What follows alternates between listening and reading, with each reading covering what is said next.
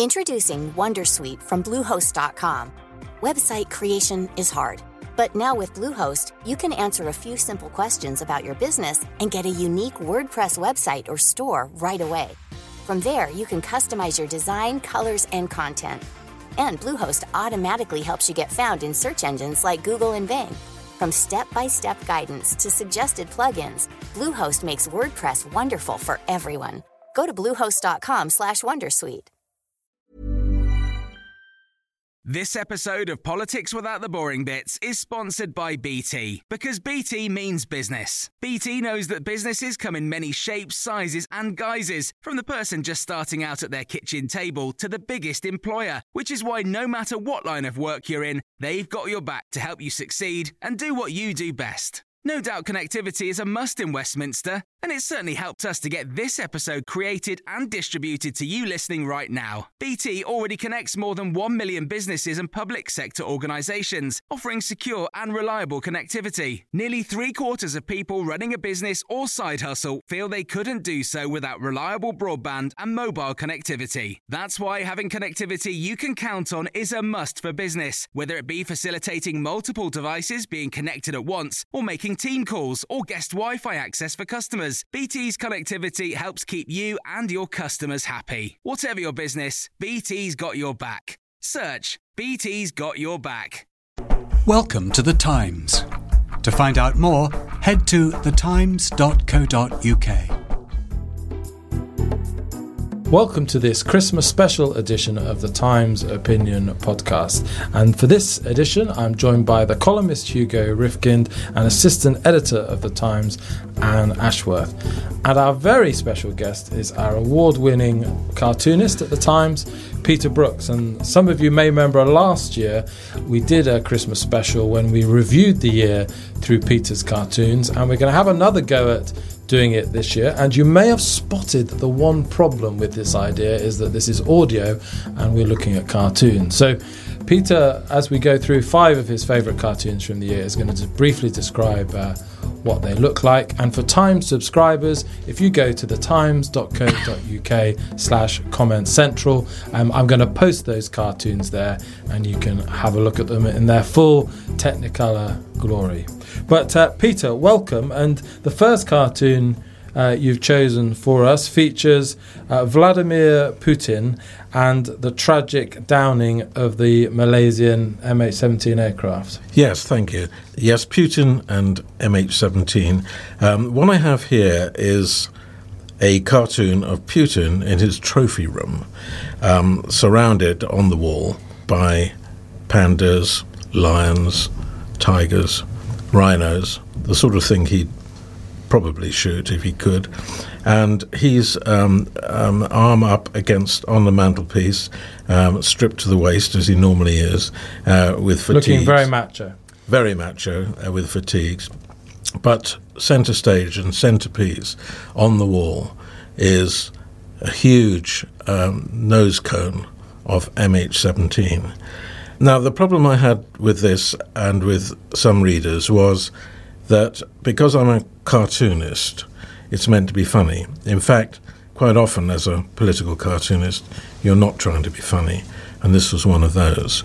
And the other problem, of course, was I did it on the day or soon after the actual downing of the airliner that it was possible for me to draw. Uh, and there was no absolute final proof that it was Putin who shot him down shot it down. But um, they were Russian backed rebels, and I think there's no doubt at all, really, that the uh, armaments were Russian, uh, and they were quite probably Russian trained. And Hugo Rifkind, the extraordinary thing about this incident was, is, is that here was a jetliner with huge numbers of people on board killed, and actually, the world moved on from the incident incredibly quickly, given the significance of what occurred. Well, I mean, yes, and what's remar- remarkable about it, thinking about it now, is yes, it was it was six months ago. Nothing's happened. You know, the situation. I mean, uh, Peter said, you know, it wasn't clear immediately what the situation was. The situation is unchanged from the moments afterwards when it wasn't clear what the situation was. Almost certainly, they were Russian backed or Russian trained, using Russian armaments, probably. But it's not been verified in any, any in any sort of admitted way. Russia's not apologised or expressed any contrition. Uh, there's been condemnation and sanctions, but they haven't really done anything. I mean, they're hurting Russia, but they're not they're not really hurting Putin. You know, nothing nothing's changed at all. The world sort of rumbles on, exactly as you say. If anything's hurting Putin, it's probably more the falling oil prices. But even that, I think, is regarded as um as a the, the kind of you know the depredations of the wider world from which Putin is defending Russia. Yeah, it's all a conspiracy Absolutely. against him. Um, Anne Ashworth, um, a year ago, um, reflecting on 2013, the Times made Vladimir Putin our International Person of the Year, not because we thought he was a great person of the year, but because he'd had such an impact, for example, on the, the Syrian conflict. He could equally be a very good candidate for the the International Person of the Year again. He continu- his malign influence continues to cast a very long shadow over world affairs. Well, that prediction certainly turned out to be right. But when I looked at this cartoon again, I felt the true horror of those events creep over me the manner of these people's death, the way in which the, the site of the crash has not yet been cleared up. And also that the families of those who perished in this terrible way have had no have had nothing that seems like justice. Meanwhile, we may feel as if we've moved on. Putin certainly mo- has moved on, but into a mire of, of financial and economic problems that I think he will have huge issues trying to emerge from in, uh, next year. The 22% fall this month alone in the value of the ruble poses huge strain on Russia's economy and how he manages to spin this, how he manages to depict this as the forces of Russia's enemies rather than the fault of his own administration's economic policies, I have no idea. No. Peter, a lot of your cartoons are domestic, and we're going to turn to those in a moment. And of course, a lot of the domestic ones they have words on as well. This is an international cartoon, no words on, and I think I'm responsible for getting you onto Twitter, and uh, and you've become quite uh, an addict uh, to it. But this did actually be, this actually was picked up all across the world. This cartoon, wasn't it? Yes, it was. Yes, it went viral, and um, um, yeah, it, it was the cartoon that I had uh, most reaction from really in the, in the last year. Okay, well, let's, as I say, move on to your uh, second cartoon. It's domestic politics, and there's a, a frightening picture there of Mr. Farage at the centre of it. Yes, the, I, I drew this the day after Douglas Carswell retook Clacton, but for UKIP rather than the Tories. And um, I show Farage as Jack Nicholson breaking through the door of number 10, uh, Jack Nicholson in The Shining, where he's breaking down the door and you get the famous line, not here's Johnny, but here's Nige.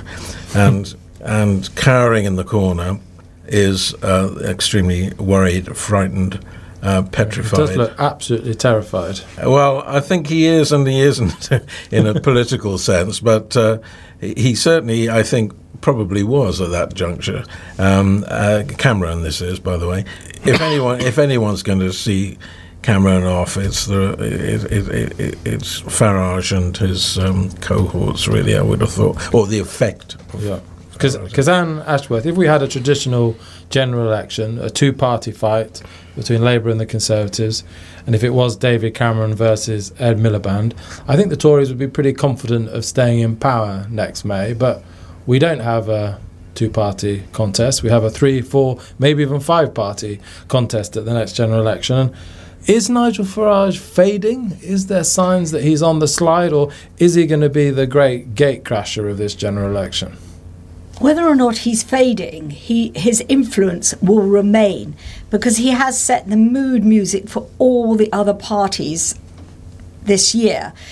So much of what Cameron has done and said has been based out of fear of what UKIP could do to the Conservative vote. And we've also seen Ed Miliband, whether or not he would admit of it, reacting to the threat to Labour that comes from UKIP. And Nigel Farage is just an, another sign of a, a, thing that I've just felt happening throughout the whole of the year this atomization of, of Britain, of everybody declaring themselves to be Welsh, Welsh first or Scottish first rather than British first. And this idea that we are, that separate interests rather than the common good and some feeling of real belonging to Britain is beginning to be kind of fade. Now, that might very well disappear, but I've felt this year that everybody has been pursuing their own agenda rather than thinking, how can we come together? And even. Uh, Nigel Farage is the, sec- the sort of sectional English equivalent of Alex Salmond north of the border, you think? Almost certainly so. Yeah. Um, Hugo, in this uh, Peter Brooks cartoon, it's a pretty ugly, menacing, almost sinister looking Nigel Farage. You've written regularly about how much you think um, UKIP are actually an extremist, malign force yeah. in British politics. Now, it's clear in opinion polls that a majority of the people agree with you, Yeah. but that doesn't matter so long as 15, 20% of the British people are still willing to vote for him. Or do you think there's a chance that that number will start to slide dramatically as we as we approach polling day next year? I th- well, it's, it's, it's, there's a couple of questions there. I think it probably will slide because generally, when we get into an election, people start deciding who they want as prime minister. That's why they vote, and they start thinking about whether, whether they want the Labour guy or the Tory guy, and uh, and it's very. It's much easier to. I mean, I know we're going to we'll come on to talk about the Scottish nationalism stuff later. It's very easy to, to think in, in wider terms when there's not actually an election going on. Mm. When there is actually an election going on, people want to say. What I thought what's interesting about this cartoon, of course, is that it. I mean, it's from October, and in October, we were still all very much thinking, even even even just then, of UKIP as primarily a Conservative problem. And in fact, yet the Conservatives have a long-running problem with the, the sort of the Tory working class vote and how to hold on to it, and generally try and hold on to it in a variety of what I'd regard as fairly cynical ways. You may disagree, um, but since then it's become much more obvious that it seems to me that you, if UKIP poses an existential threat to anybody, then it's to Labour. You know, it's it's the Labour heartlands that can could really. Although the opinion polling is pretty clear at the moment, most of UKIP voters are coming from the Tories. I agree, long term, Mm-hmm. Yeah. that might change, but just for the next election, I think um, it's still largely a threat to the Conservatives. Sure, but I think longer term, I think UKIP's better better understood not as a reconfiguration of of the British right, but as a reconfiguration of how the British working class votes. Yeah. And Peter, would I be right in saying that you've probably drawn Nigel Farage more than any other person this Oh, year? oh, I think I've probably drawn Ed Miliband more, than, uh, no, uh, but that might be a personal sort of tick of mine. Uh, but I have drawn him a lot. Yeah, Yeah. yeah. yeah. Well, just as you mentioned Ed Miliband, we have an Ed Miliband cartoon, and um, I was at a recent Times Red Box event, and the final questioner said, "The Tories don't need to put any posters out. They don't need to design any posters. They just need to take Peter Brooks's cartoon of Ed Miliband and put those all over the country. That'll be enough to stop anyone voting for Labour. Do, do you feel guilty when you hear things like that? Because your Wallace and Gromit uh, meme for the Labour leader and shadow chancellor has been mentioned in Prime Minister's question times. It's sort of it's become quite a mainstream thought in people's minds. Yeah, um, and I'm glad of it from from the point of view of uh, um, wanting Ed Miliband to get nowhere. But no, I have a particular problem in that I vote Labour, always have voted Labour, and. Uh, my problem is, um, it's a bit like the Neil Kinnock problem. Years ago, I voted for Neil Kinnock at the general election, but hoped to hell he didn't win. And it'll be the same this time round, I'm, I'm, I'm sure. But no, anyone who knifes his brother in the back to get into power, to, me, to my mind, starts off on a pretty bad foot. Uh, Um, now, th- l- l- let's take this cartoon because this was the year we saw Who Wants to Be a Millionaire, the uh, TV quiz show, end, and you did a Who Wants to Be a Millionaire uh, theme with Ed Miliband as the contestant.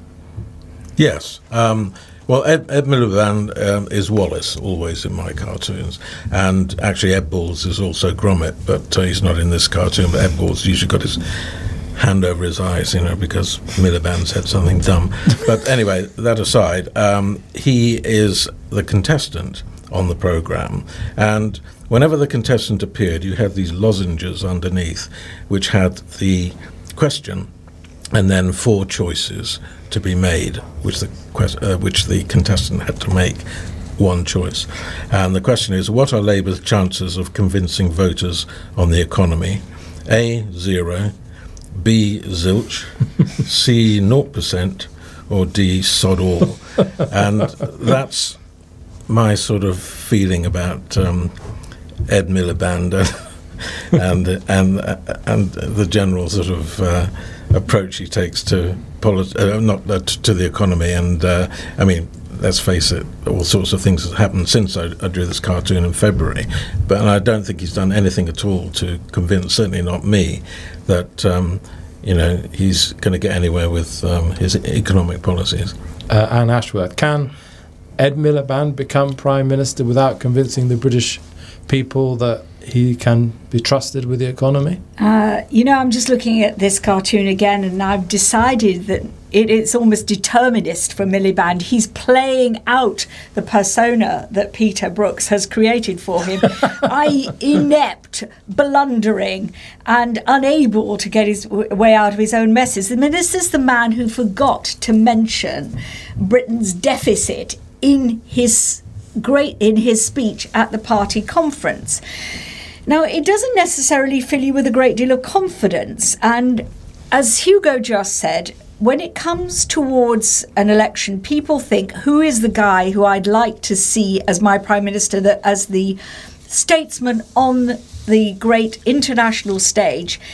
And being convincing on the economy is part of that. And I cannot see how people can envisage him in that role because he seems to come from as a kind of rarefied breed in the same way that Clegg does of these people who've actually never looked at a bill and thought, how on earth do I pay this?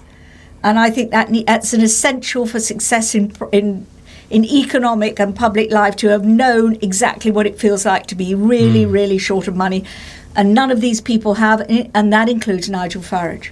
Hugo Rifkind, in my lifetime, there'll be some listeners who are a bit, younger that may not remember, but do you, remember when Spitting Image presented David Steel as this sort Of of, very small uh, character uh, in thrall to David Owen, just his puppet? Just, just a w- it really, I think, damaged David Steel Yeah. to a huge extent. I can't think of a sort of a cartoon image that perhaps has done quite so much damage since then to a party leader as Peter's Wallace and Gromit Oh, has John- done to Ed Miliband. Is that Peter's? I'll come in in a minute, Yeah, Peter. yeah, but sorry. do you agree with that, or am I? Oh, uh, I, I, I couldn't I couldn't think of one off the top of my head, but it's, it's I mean it's, it's because it's so apt. I mean it's not some you know it's it's not it's not that Peter's taken this otherwise innocent, well well meaning successful person and destroyed him. you know it, it, it perfectly fits. I mean what what's what's of course fascinating about this is that it plays completely into I mean into both what Labour are saying and what the Tories are saying because because he didn't he didn't just forget to mention the deficit. He didn't want to talk about the deficit. And so he didn't, you know, and whether on what level he didn't want to talk about it, Yeah. we- we can only speculate. he, and didn't, the- he didn't mention immigration or welfare in that he speech didn't, either. didn't really mention anything. Apart Um, from, he was. uh, do you think he was so busy trying to remember those names of those people he met in Gareth, Hampstead Heath? Ga- and Gareth, he met in the pub. Introducing Wondersuite from Bluehost.com. Website creation is hard, but now with Bluehost, you can answer a few simple questions about your business and get a unique WordPress website or store right away. From there, you can customize your design, colors, and content. And Bluehost automatically helps you get found in search engines like Google and Bing. From step-by-step guidance to suggested plugins, Bluehost makes WordPress wonderful for everyone. Go to bluehost.com/wondersuite. Finding your perfect home was hard, but thanks to Burrow, furnishing it has never been easier. Burrow's easy to assemble modular sofas and sectionals are made from premium, durable materials, including stain and scratch resistant fabrics. So they're not just comfortable and stylish, they're built to last. Plus, every single Burrow order ships free right to your door. Right now, get 15% off your first order at burrow.com slash ACAST. That's 15% off at burrow.com slash ACAST. This episode of Politics Without the Boring Bits is brought to you by Luton Rising, owners of London Luton Airport, the UK's most socially impactful airport. Find out more at lutonrising.org.uk. I thought he was so worried Yeah. about getting the names wrong. He actually perhaps Except, except you can forgot bet you can bet. Gareth mentioned the bloody deficit. For God's sake. but, um, but I mean, it, it- what the Tories are doing at the moment, I think I find completely fascinating because uh, com- coming out of coming out of recession, going into an election, the traditional thing for a party like the Tories to be doing would be to be saying, "Look, the economy's doing great. We need to worry about it less." Mm. But they're not. They're saying, "Keep worrying about the economy." Because they know, because they know that if people worry about the economy, they don't want to vote for Ed Miliband. Of course, they've got a very mixed message though. They're saying worry about the economy. They're also promising tax cuts. It's a slightly confused message. They can afford Yeah. tax cuts, but they won't spell out the spending. As long as you stay worried, you can be rich but worried. Yeah, that's what's important. You, you you were wanted to come in on me, Peter, when I was talking about the damage I thought this cartoon might have done to Ed Miliband. Yeah, sorry, sorry to interrupt. No. no, just one politician who was nailed by a cartoonist uh, some years ago now was Steve Bell's John Major and the underpants. Uh, the underpants of worn on the outside. Um, yeah. And uh, you know, now and again these things come round. Uh, not very often that you can do somebody and you know you can continue with it and it becomes a running joke if you like. because the spitting image portrayal of Margaret Thatcher as the sort of very tough, bossy right. woman actually served her purposes Yeah. quite well. Yeah, she she wanted to be yeah. seen as the only man in the cabinet to Yeah. use. A Yes, that's right. Yeah. the time. Well, in this case, um, Miliband's office have put out press releases, and uh, he's appeared on, on Andrew Marr, sort of defending himself against the Wallace image. So, you know, if they keep defending themselves, you think probably it's had some effect. Well, I'm a Tory supporter and I'm throwing bricks at David Cameron, and you're a Labour supporter throwing your pen at uh, Ed Miliband. So th- there's a there's a fairness in there somewhere over the course of the times. Now, cartoon four, Peter, the Scottish independence vote was probably one of the big events of 2014. And describe your fourth choice for us. Well, this is Alex Salmond, and again, as with Farage, um, this year somebody's emerged who a cartoonist can really make hay with. And um, Alex Salmond, to me, pretty early on in the year, resembled Mickey Mouse um, facially. Um, he's got this um, sort of quite roundish face, and the eyes are large. And all you've got to do is put thick black eyebrows in, and a little tuft of hair on the top, and you've got Mickey Mouse. But the real reason that I felt I wanted to continue using him as Mickey Mouse in the cartoons was that the policies were Mickey Mouse. So the whole thing came together. I mean, if you've got if you're keeping the Queen and you're keeping the Pund. Uh, I mean, how in- independent is that? I mean, that's really what I was getting at in one of the first cartoons I did. And so here we have him as um, Mickey Mouse um, uh, saying the Queen, the Pund, independence in his kilt, uh, Scottish, corny Scottish background. uh, but what I was able to play with also was that the Mickey Mouse ears, famously these large black discs, became the two sides of the pound coin always. And it took a little bit of drawing each time I had to do it, but it was great fun to do. So that's the way I always depicted him. How, how often do you get the subjects of your cartoons or friends of the subjects of your cartoons asking to acquire them? Well, luckily I deal through a gallery, so I don't have to deal. I don't deal with it, and they farm.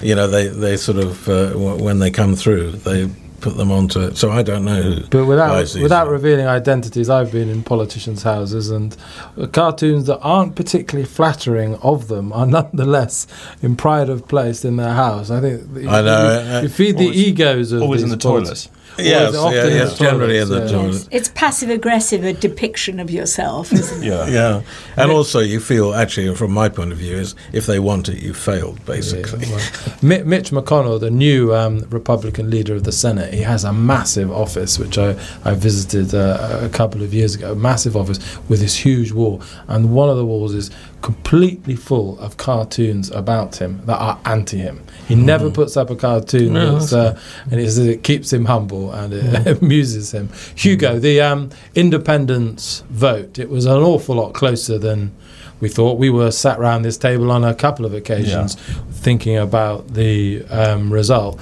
Since then, of course, we've had this extraordinary collapse in the oil price um, across the world. And if Scotland had voted for independence, the economics of it by now would have looked pretty ropey. Well, I mean, if, if Scotland had voted for independence, bear in mind it wouldn't be independent yet. You know, Sure. it'd, it'd be the beginning of a sort of two-year process. But people might be having second thoughts about the uh, the economics of it all. I don't think it would be just that that would be giving people second thoughts at this stage. you know, the whole I mean the whole prospectus, as you know, as Peter said, was, was so was so incredibly Mickey Mouse. I mean, I don't. I think the, the economics would have been shaky. You know, but the I mean the oil price will go back up. This isn't sort of low oil price forever.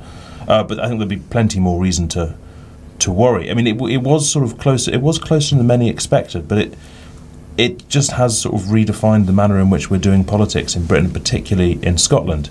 It's you know if you, if you look at the sort of projected vote of the SNP in the next general election, it's it's soaring.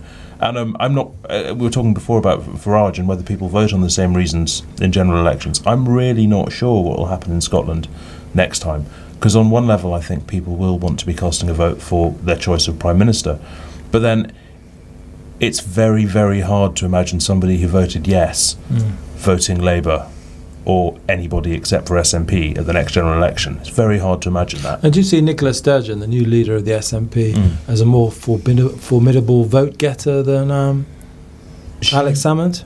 within Scotland, I mean, obviously within Scotland, the only votes she's after within are, are within Scotland. But I mean, yes, she's she's uh, she's quite impressive. She's very tough. She uh, she um, and she speaks much more directly to the kind of the votes that that that yes took off Labour during the referendum. You know, she's more left wing. She's more of a kind of your sort of, sort of social social democrat type type figure. Have you drawn her yet, Peter? Uh, yeah. She's easy? Is she easy? Got some features. Uh, that- yeah, yeah. She, oh, I wouldn't say she was easy. Fascinating hair. Yes. It's, Yeah. it's, it's, it's like Lego hair. Yeah. And I thought that's probably one thing I might develop, but uh, uh, she's yet to come into the mainstream, really. So she might be. For- Look, she might end up looking like a Lego figure. or she could be. yeah. Um, Anne Ashworth, it was a fascinating year for those of us in England. This, our country was potentially being torn apart by this independence vote, and most of us had no say in it whatsoever. We were just silent, frustrated, worried observers. all throughout the process, I felt a bit disenfranchised because I'm Spot- Scots born, and I thought I'm not going to have a say in what happens to a place that I still feel in a part of me to be home. And that remember that tremendous relief when you woke in the morning to find that the vote had uh, gone against independence. What has happened? You didn't stay up all night waiting for. I stayed up for quite a portion of the night. but I think that what is Salmond strikes me, he is one lucky guy. He has been able to move himself on from all the consequences of the of the calculations on which the independence campaign was built. That was oil at 113 doll- uh, dollars a barrel rather than around about 60 as at present, and he's now going to be able to recreate himself on the Westminster stage, and I think he might turn out to be one of the most interesting political figures of 2015. Um, and also, he is just an example of the modern politician that doesn't see consistency as a virtue in any sense whatsoever. It's just situational aesthetic ethics in every single situation. As the wind, as the wind um, turns direction, he turns direction. I can't wait to see what Mr. We Mr. Salmond is going to uh, treat us to next year. Actually. Because I think some of the opinion polls at the moment have SNP on about Mm. 48% in Scotland and Labour on 24%. What would be the you, the thing you would fear most, Anne? You can have a choice now. You can have Alex Salmond holding the balance of power at the next general election, or you can have Nigel Farage holding the balance of power.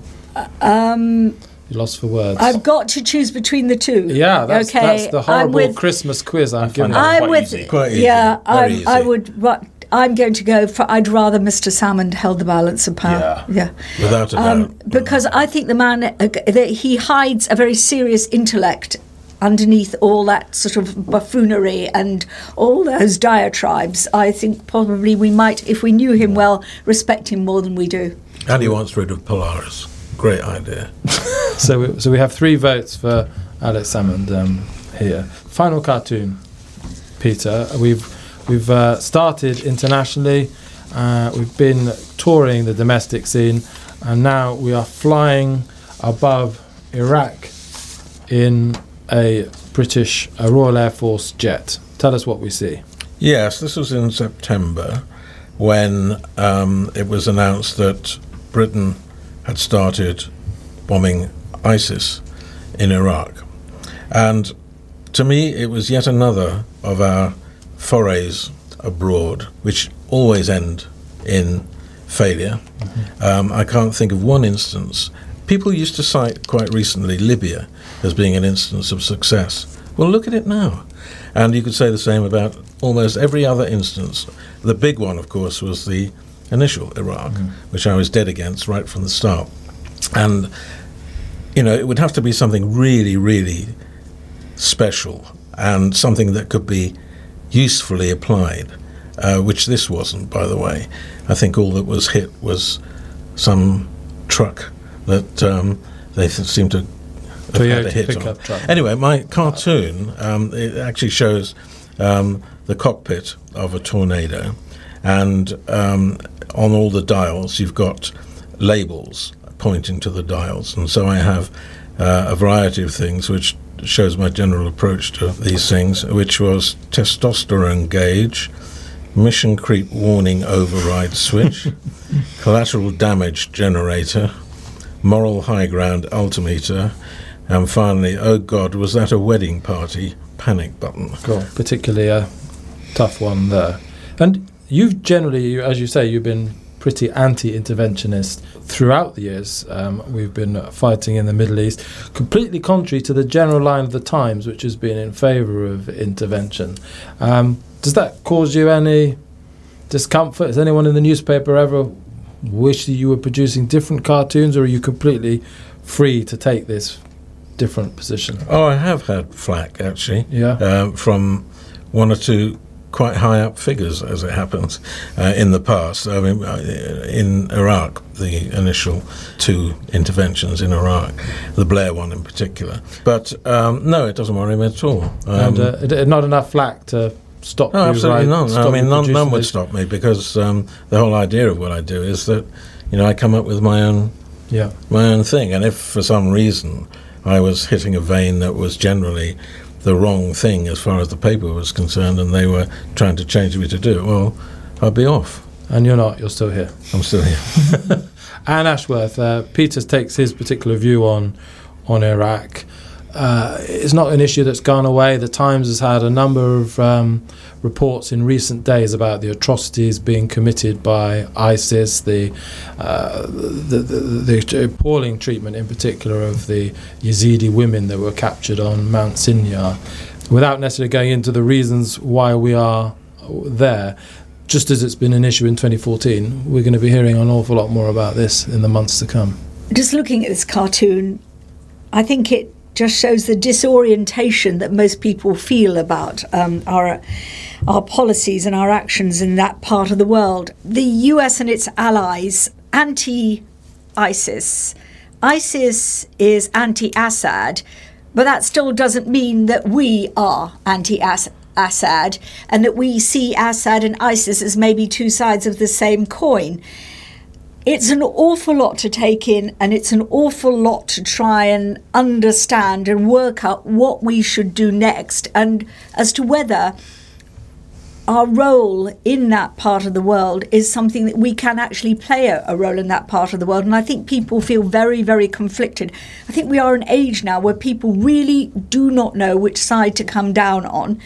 And on Iraq, I just wonder whether, when during this during the summer, when we should have perhaps been more worried about Ukraine, we were too concerned about what was going on in the Middle East. I mean, there is another question that we must ask ourselves: Are we just play? Are we just destined to be people who don't know how we feel anymore? Beset by politicians, a very few politicians who have absolutely a very, very clear idea of how they feel. And maybe that's the uh, appeal of people like Salmond and Farage. They they say they state things with such certainty that we think, oh, they must be right. Yeah. Because we are led, um, Hugo, final word uh, to you. We're led by politicians, not least Barack Obama, who were partly elected on the basis of ending wars Mm. Yeah. overseas. And yet they seem to be dragged into some sort of intervention. They wouldn't be undertaking these interventions if they didn't feel, against the instincts they held only a few years ago, that doing nothing was potentially the worst outcome of all. Well, they're not necessarily always contradictory. I mean, I like Peter. I'm sort of generally anti-interventionist. I've, I've, I've been, you know, since since the first Iraq War, and I was for, for a happy year the, the one member of our leader department who was arguing against against Libya, uh, as successfully as that turned out. Um, but um, I have no problem at all with us bombing ISIS in Iraq. I think that's fine. Uh, I think you know they're very very nasty people doing very nasty things, and I'm coming round to the conclusion that if we are to intervene it sometimes makes sense to intervene on behalf of a government, but it never makes sense to intervene to, to destroy a government, however however evil and nasty that government may be. And I think Obama is generally along similar lines. I mean, he's not anti-interventionist. What he is is anti. Uh, he's anti-grand plan to remake the world. Yeah. Um, and so I think, um, I mean, it's a whole it's a whole other area. But I think Obama's foreign policy is much maligned. I'm actually quite a fan of it. I think we'll look back on it in a few years and think it actually made a lot more sense than it maybe seems to now. Okay, so there we have the Hugo Rifkind doctrine. There you go, mm-hmm. Peter. Uh, could I just add uh, one point, and and that is that bombing ISIS in Iraq hasn't been successful. Well, I mean, nothing, nothing's come from it, uh, and uh, and therefore my feeling is that uh, you know it is a, another uh, in in the long line of failed interventions, basically. Okay. Well, you did. Have, I promised Hugo the final word, but oh, seeing it's your cartoons, you can definitely have the the, the final word. and unfortunately, on that note, we do have to end. And I hope you'll join us next week for a special preview of 2015 when I'll be joined by the Home News editor Faye Schlesinger, our political editor Francis Elliott, and our foreign editor Roland Watson when we'll be looking into our crystal balls for what the new year brings. Until then, thank you for listening throughout this year and a very happy Christmas to you and to your families. Thank you for downloading. To discover more, head to thetimes.co.uk.